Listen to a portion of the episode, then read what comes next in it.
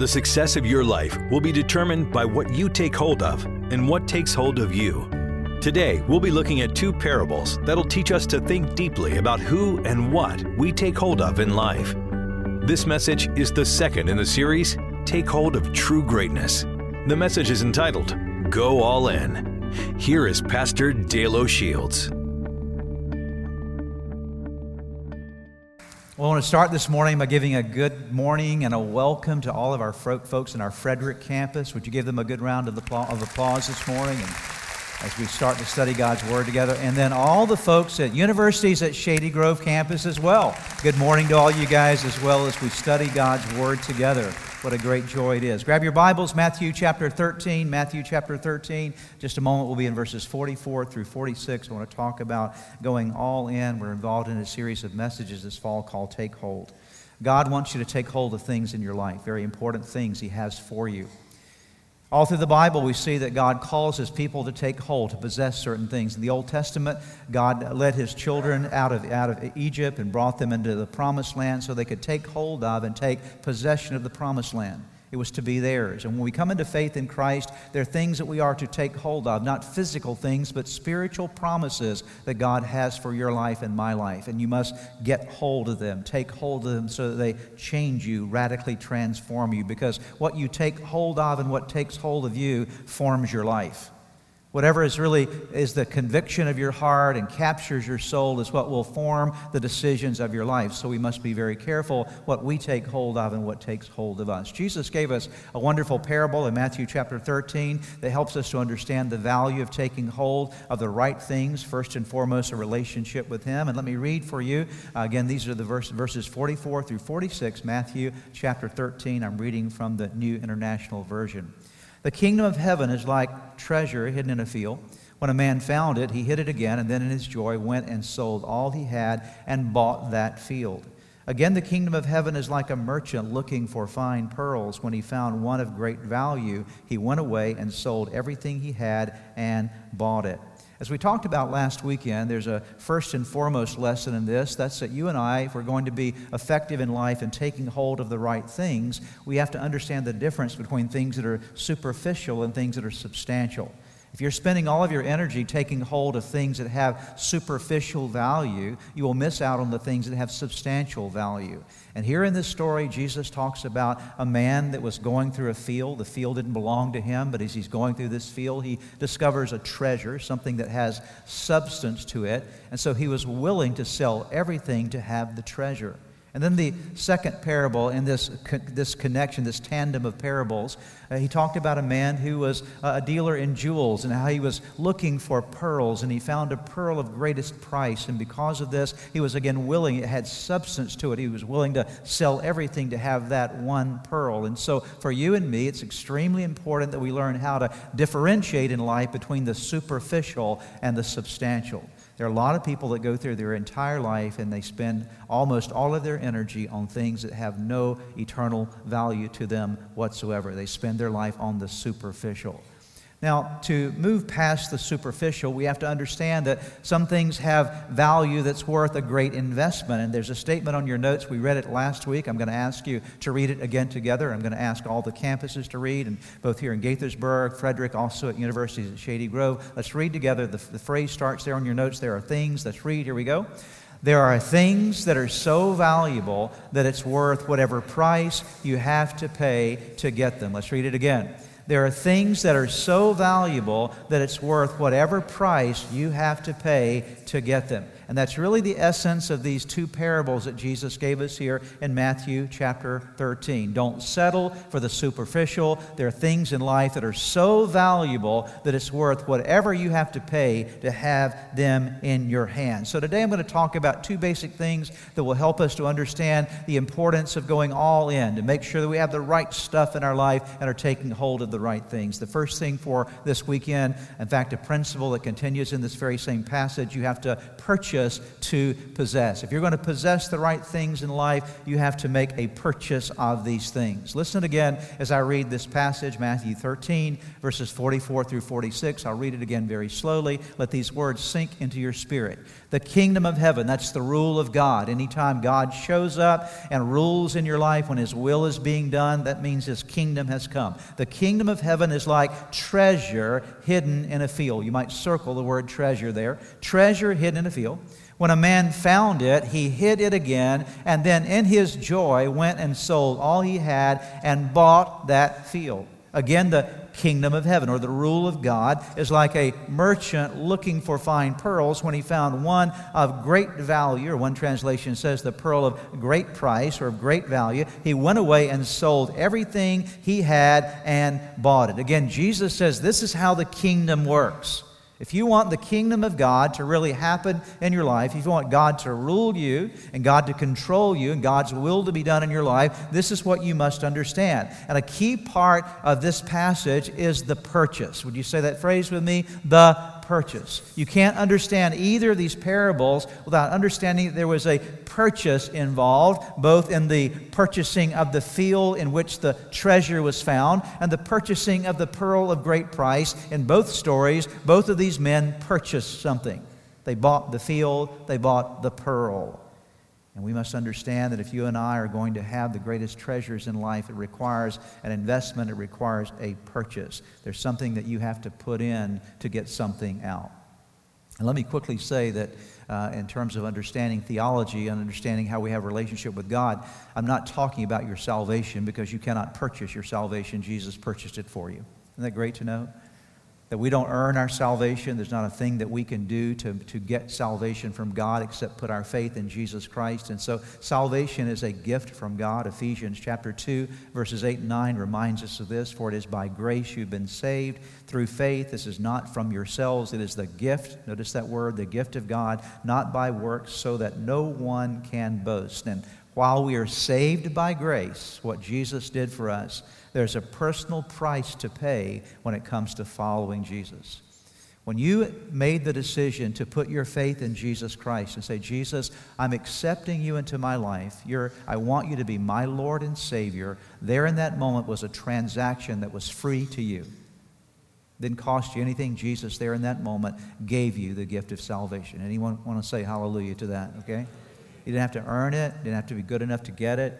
Just was given right there to you. It's a free gift that God gave you by His grace. It's phenomenal to think about. But now, having received that gift, He expects us to do something with it. He expects us to follow through with that gift and use it in a way. And when you and I begin to follow Jesus day in and day out, that part of the process will always cost you something. It costs to be a follower of Jesus. It doesn't cost to go to heaven, but it costs to be one of His disciples. There's a price to pay. Notice Mark chapter eight, verses thirty-four through thirty-eight. Then He, Jesus, called the crowd to Him along with His disciples and said, whoever wants to be my disciple, would you circle the phrase there, my disciple? Again, not just a believer, but now we're talking about a disciple, right? There's a difference in simply being a believer in Jesus and being someone who is a disciple of Jesus, that's a learner, someone that's coming alongside and learning the ways of the kingdom of God. Whoever wants to be my disciple, again, not my believer, but my disciple, must deny themselves and take up their cross and follow me. He's, def- he's defining the cost here, okay? For whoever wants to save their life will lose it, but whoever loses their life for me and for the gospel will save it. For what good is it for someone to gain the whole world yet forfeit their soul? Or what can anyone give in exchange for their soul? If anyone is ashamed of me and my words in this adulterous and sinful generation, the Son of Man will be ashamed of them when He comes in His Father's glory with the heaven, with the holy angels. So again, there's a price to pay to become a disciple. Luke chapter nine, verses fifty-seven through sixty-two. As they were walking along the road, a man said to Him, I will follow you wherever you go. Jesus replied, foxes have dens and birds have nests, but the Son of Man has no place to lay his head. He said to another, follow me. But he replied, Lord, first let me go and bury my father. Jesus said to him, let the dead bury their own dead, but you go and proclaim the kingdom of God. Still another said, I will follow you, Lord, but first let me go back and say goodbye to my family. Jesus replied, "No one who puts a hand to the plow and looks back is fit for service in the kingdom of God." Again, Jesus is laying out the price that, it, that we have to pay to become not just a believer, but to become one of his followers, a true disciple. Luke chapter fourteen, verses twenty-five through thirty. Again, laying foundation here for us this weekend. Large crowds were traveling with Jesus, and turning to them, he said. So here's a whole bunch of folks following Jesus, and look at what he says to this large crowd. "If anyone comes to me and does not hate father and mother, wife and children, brothers and sisters, yes, even their own life, such a person cannot be my disciple." Now, that's a way to thin out a crowd, isn't it? Okay? You got a large crowd following you, and now suddenly you say, if you don't hate your mother and father and your brothers and your sisters and, and give up everything and follow me, you can't be my disciple. Now, of course, he was not in any way saying that we ought to have hatred toward our family. He was saying that our love for him ought to always take precedent over our love for our family. He, he always should come first. Amen? You don't love your family first, you love God first. And so you love that, you have that love relationship with him, and all other relationships fall underneath that number one relationship. And he says, such a person cannot be my disciple. Verse twenty-seven, and whoever does not carry their cross and follow me cannot be my disciple. Suppose one of you wants to build a tower. Won't you first sit down and estimate the cost to see if you have enough money to complete it? For if you lay the foundation and are not able to finish it, everyone who sees it will ridicule you, saying, this person began to To build and wasn't able to finish. If we're going to get God's highest and God's best, there is a price to pay. We have to be ready to pay the price. I'm going to give you one word that summarizes the price that you have to pay to truly be a follower of Jesus Christ. When you take hold of him, it requires this one thing: commitment. That's the word, commitment. And commitment is all about what you take hold of and what you let go of. That's what, you can't be committed to everything. It's impossible in life to go through life and be committed to everything, because at some point in time you start prioritizing what really is the most important to me, and what am I going to give my life to? What will I commit my time and efforts and energy and resources to? I cannot commit myself to everything, and so I'm going to pay a price with my commitment. I'm going to show that this is important to me. I'm going to demonstrate by the commitments of my life the kind of things that I'm going all in with. Because you can't go all in with everything. Amen? You can't. So you have to begin to make choices. And all of us make choices about where we are going to commit and the things we will take hold of and the things that we will, we will release in life and who we will allow to take hold of us. And Jesus said, you have to choose. You have to, if you're going to become my disciple, there's some major important choices that you must make. Now, I want to talk to you about four things that you have to let go of, four commitments that you have to make if you want to be a disciple of Jesus. I don't want to just be a believer. I want to be a disciple. Amen? Okay?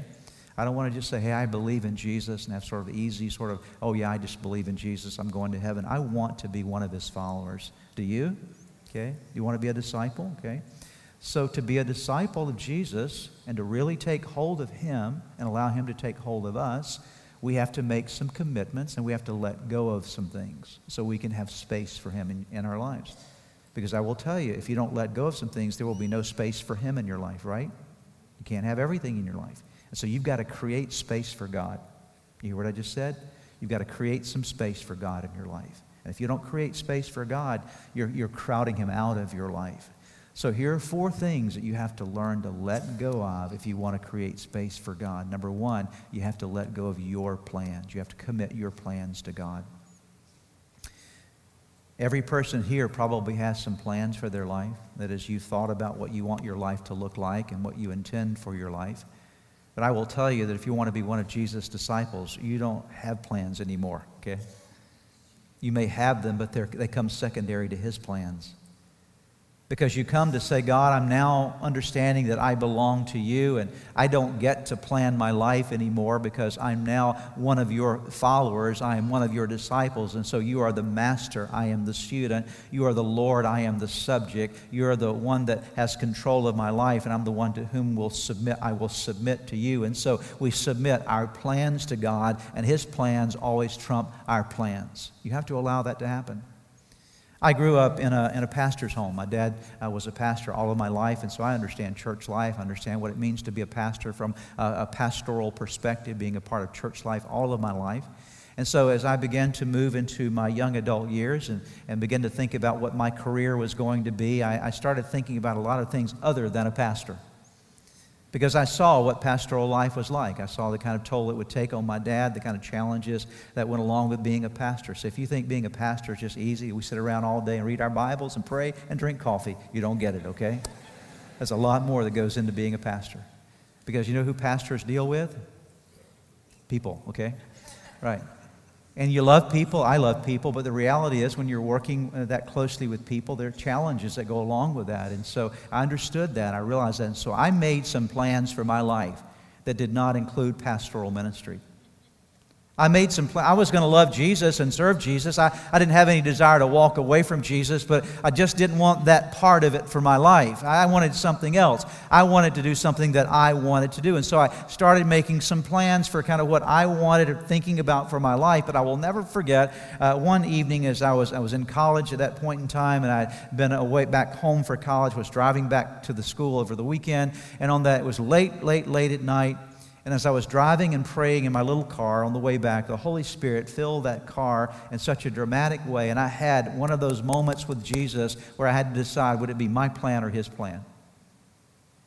I had to come to that point of saying, okay, am I willing to lay my plans down and take his plan for my life? Or am I going to continue down the pathway of what I want to do? And there was this sort of showdown in a good, loving way. It was not as though God was came into the car with a with a, with a hammer or a baseball bat. It was a, a wooing, a calling of God in my life. And there in that moment, that late night, probably eleven o'clock or midnight in the evening, driving in South Carolina in that little car, God spoke to me and said, are you willing to lay down your plans and embrace my plan for your life? And I said, okay, just tell me what it is. And God didn't tell me what it was, okay?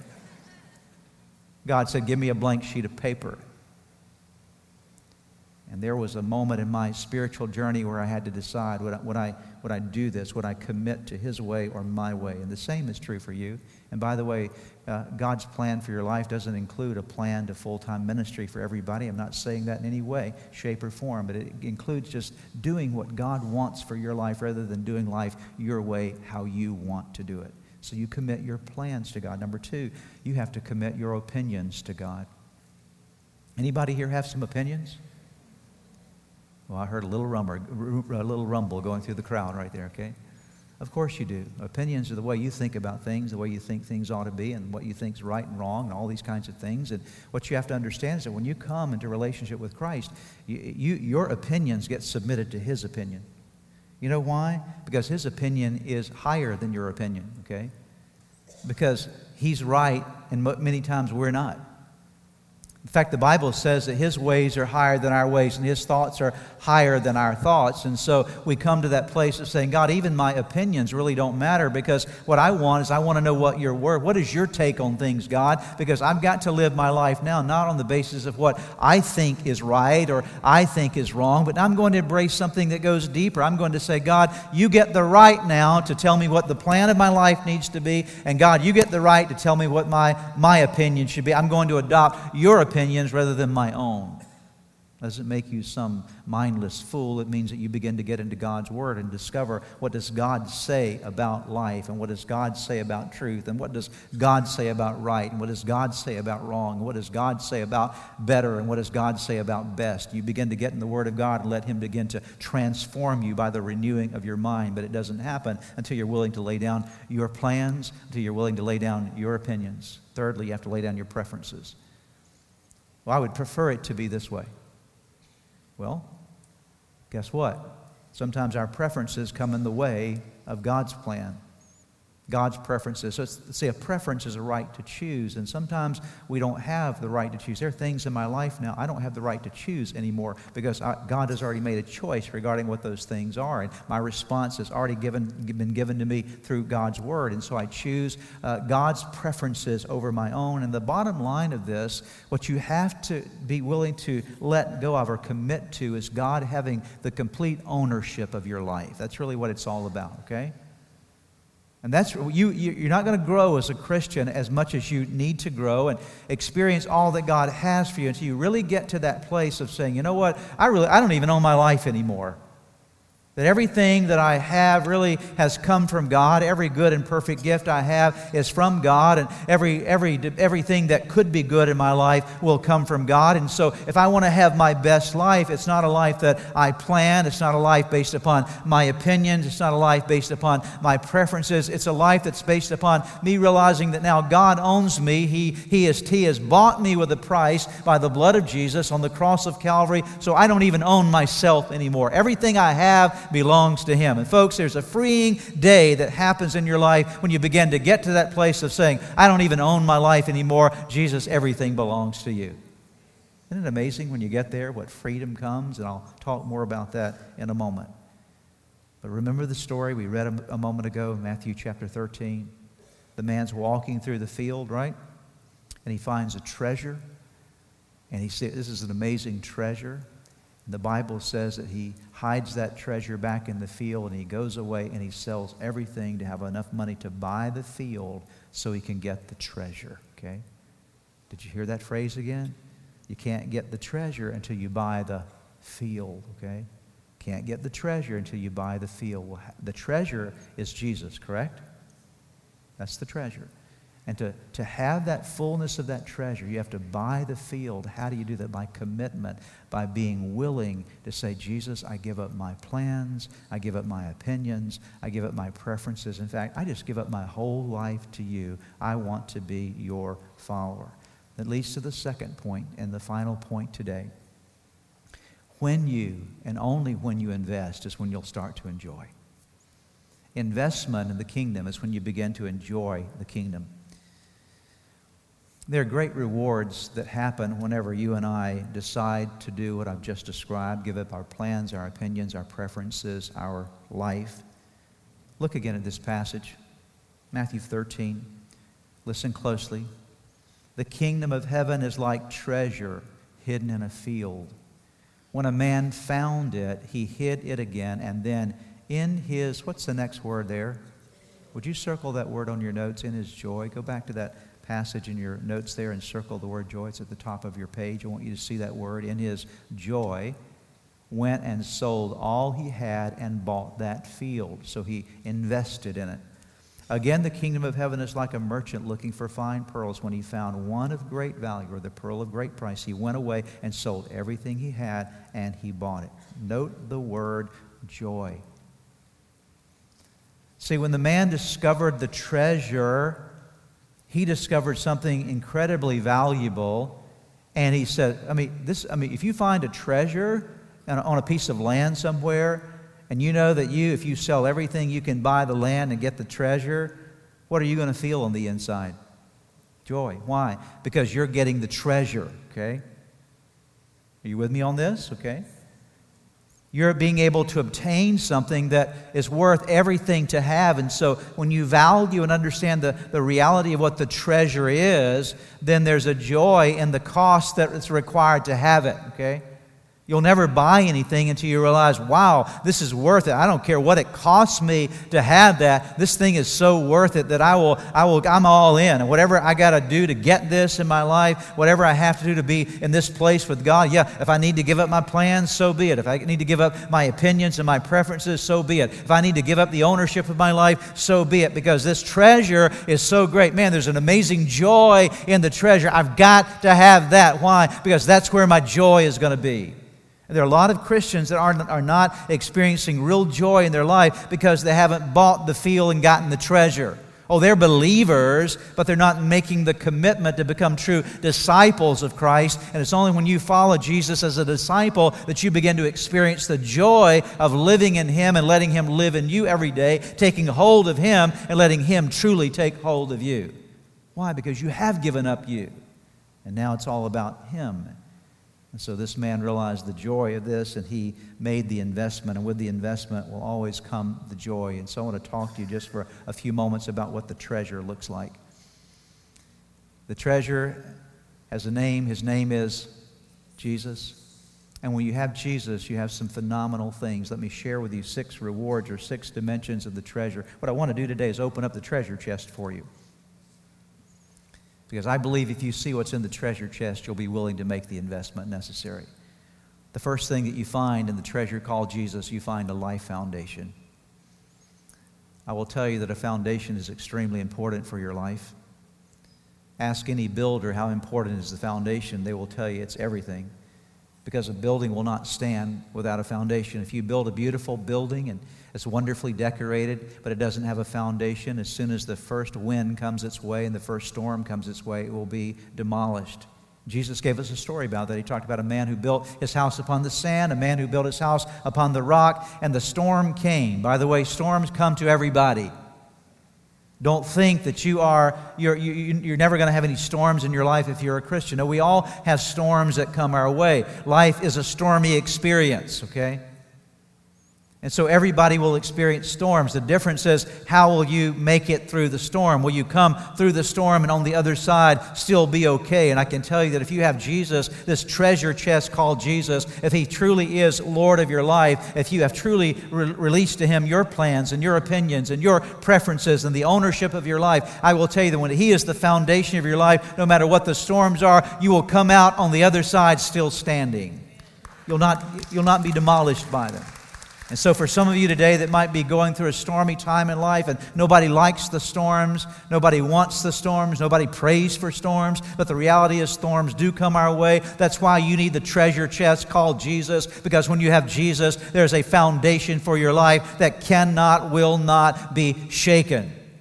It's solid, it's secure. On Christ, the solid rock I stand. All other ground is sinking sand, that great hymn says. And so when you get the treasure, Jesus, you have a foundation for your life. Thank God for a foundation. Number two, the second thing you get when you find Jesus, you have freedom. You have freedom from guilt and freedom from sin and freedom from condemnation and freedom from judgment and freedom from bondage and freedom from religion, thank God, okay? Why? Because you have a relationship with God that frees you up. See, let me tell you something about Jesus. He is the great emancipator. He's the one that sets captives free. He's the one that breaks chains in your life. And when His presence comes into your life, there are things that start to be broken free that you could never break free before. He likes to shatter the chains that are holding you back. And that's why it's important that you buy in, go all in with Jesus. Why? Because He wants to liberate you to the total degree. He wants you to know the truth that will set you free. And the Bible says that the Son sets you free. You are free indeed. There's no other freedom like the freedom that Jesus Christ can bring to your life. And if you're in a place of bondage today, I will tell you, and we all face those things in life, what you need need most importantly is you need to just get more of Jesus in you and let Jesus work more deeply in you, because He breaks chains. Amen? Ask the Apostle Paul and Silas when they were in a Philippian jail and they did not know what to do, and they were they were struggling with the whole environment they were in, and life was difficult for them. And so Paul and Silas, you can read about this in Acts chapter sixteen, they made a decision to start praising God, start praying and praising God. They went to the treasure. They went to Jesus.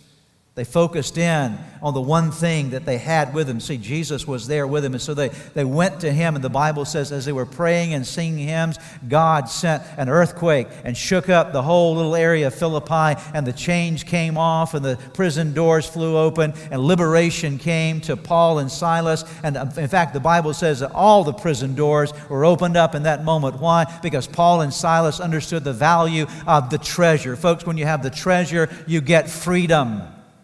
When you have the treasure, you get a foundation for your life. When you get the treasure, you get freedom. Number three, when you get the treasure, there's a force and focus that comes to your life. The force is the power of God that can work in you. There is a power of God called the Holy Spirit. He is the power of God that God has sent from heaven, that you and I as believers have the opportunity of receiving that wonderful gift and empowerment of the Holy Spirit. He lives inside of you and me, and so when you feel weak, guess what? He can be strong in you. When you feel weak and don't have the capacity, you can trust the Jesus in you to rise up. You can trust the Holy Spirit within you to give you the strength that otherwise you would not have. Let me tell you why I want Jesus and why I want all of Jesus, because I need His power. How about you? I need His power.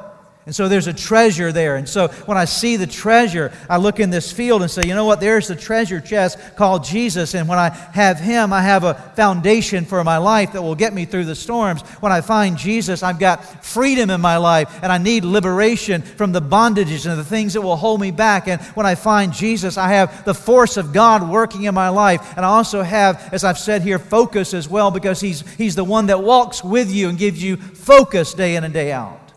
He's your guide that walks with you step by step along the way. And the fourth thing that you have when you have Jesus, you have this treasure chest that brings to you favor and friendship with God.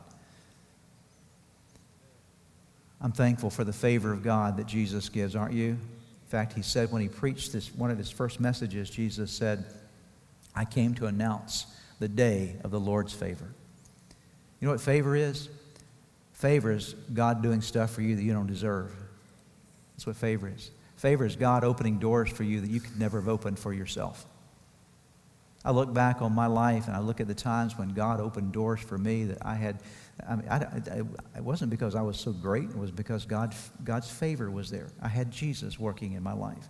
And for some of you, what you need right now is you need the favor of God, and the favor of God comes through a relationship. Being a disciple of Jesus is not that you earn it, but it's a part of the packet. It's the benefit packet of coming, of walking with Christ. There's favor. There's friendship with God. What does that mean? It means that God is your friend all the time. There's never a time that you're alone. You might feel alone, but you're not alone because Jesus said, I will never leave you, and I will never, ever forsake you. And so here is the treasure chest. What's in that treasure chest? Let's open it up and find out. Well, there's Jesus in the treasure chest. And what does Jesus do for us? Well, he brings us a foundation so that when the storms come, we're going to be okay. In the treasure chest, there's freedom, sets us free from sin and guilt and condemnation and those things that would hold us back. When we open that treasure chest, there's the force of God's power that's available to us and the focus that comes with a guide walking with us. There's the favor and friendship with God. Number five, there's a future of hope for you in Jesus. I'm not dreading the future. I'm looking forward to it.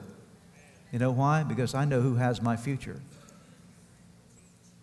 And I realize today that I'm walking with one who's already planned out my future for me.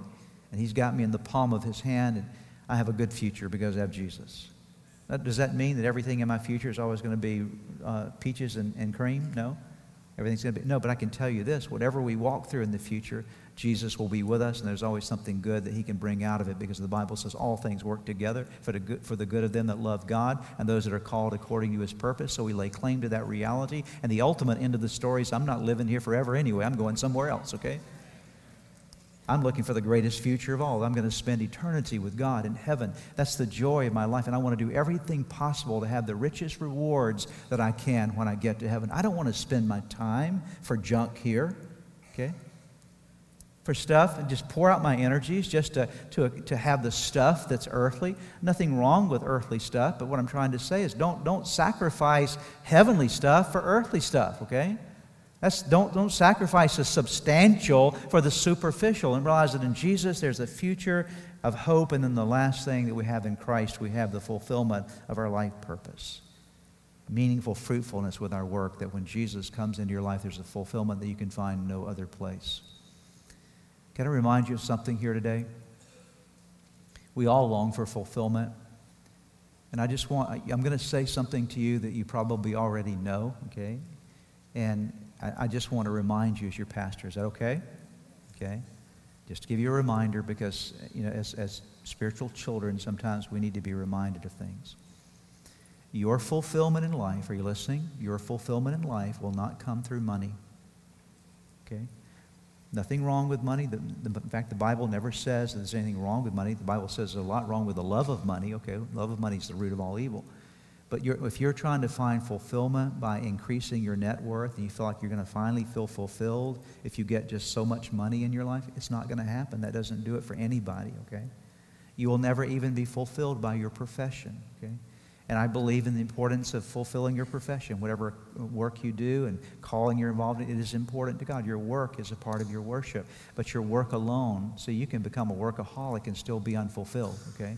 There are a lot of very unfulfilled workaholics, okay? Still trying to find their identity through their work and find their fulfillment through their work. It's not going to do it for you. It will not even come through your, your human relationships, okay? You have the greatest friends in your life. You have great, wonderful people around you. But at the end of the day, you still have to deal with you, right? There's still a you that you carry around with you. And so the, the, those relationships are never going to be full, and they'll, and they'll never be perfect.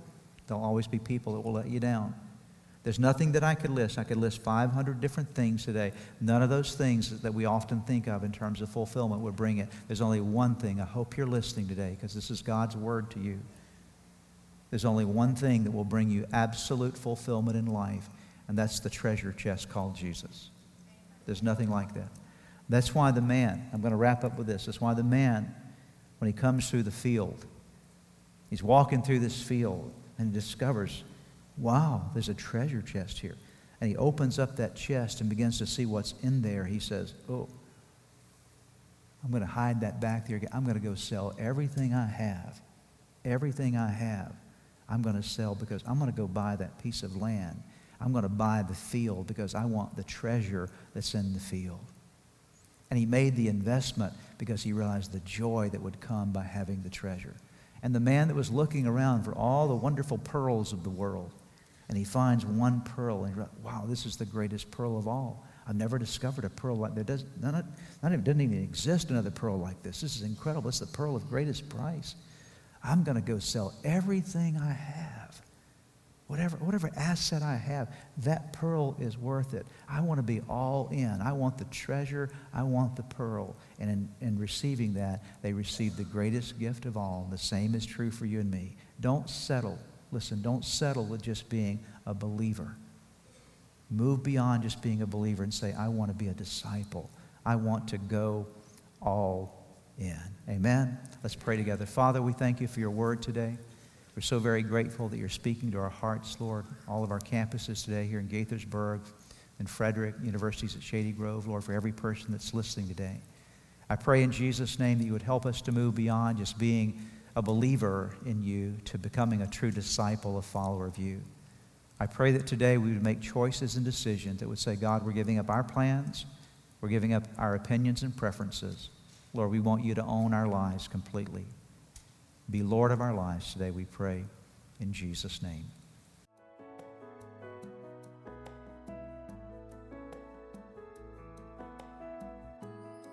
Thanks for joining us for today's message. I trust that you've heard something from God's Word that'll make a difference in your life now and forever. Maybe as you were listening to today's message, God began to speak to you about a personal relationship with Himself. You know, the most important thing we can ever establish in our life is a relationship with God, and we do that by opening our hearts and lives to Jesus Christ. If you've never invited Jesus into your life, today is your day. It's your opportunity. And I want to lead you in a prayer right now that you can pray that will forever change your life, that will allow your name to be written in the book of life for eternity. All you need to do is simply pray this prayer with me and mean it in your heart. If you'll mean this prayer, God will hear you. The Bible says that whoever calls on the name of the Lord will be saved. So would you pray with me right now? Whisper these words to God or speak them out right where you are. Say, Jesus, just mention His name. Say, Jesus, I admit to you today that, that I am a sinner and I'm sorry, God, for everything I've done wrong. Jesus, I believe in you. I believe you are God's Son, the Savior, the Redeemer. I thank you that you died on the cross for me and that you rose again. I believe in you, Jesus. And then whisper this prayer. Say, Lord, today I invite you to come into my life, to forgive me of my sins, to give me a brand new start in you. I give my life to you today in Jesus' name. Lord, I thank you for those that prayed that prayer with me, and I ask that now they would continue to grow in you and serve you faithfully from this day forward in Jesus' name. If you just prayed that prayer with me, friend, I want you to know that Jesus Christ heard you, that your name has been written in that wonderful book of life, and that now today you start a brand new life in Christ. And to do so, you need some help. You need to learn how to live your life for Jesus every day. We'd like to provide for you. In fact, we have available for you some resources that you can get from our website, church dash redeemer dot org, that will help you to get a good start in your relationship with Jesus Christ. So again, check out the website, church dash redeemer dot org. Find those resources that will help you to get going in your relationship with Jesus. If you've prayed with the pastor today and made a decision to follow Jesus Christ, we have some resources for you on our website. Just go to w w w dot church dash redeemer dot org slash new beginnings. We pray that this message was a blessing to you.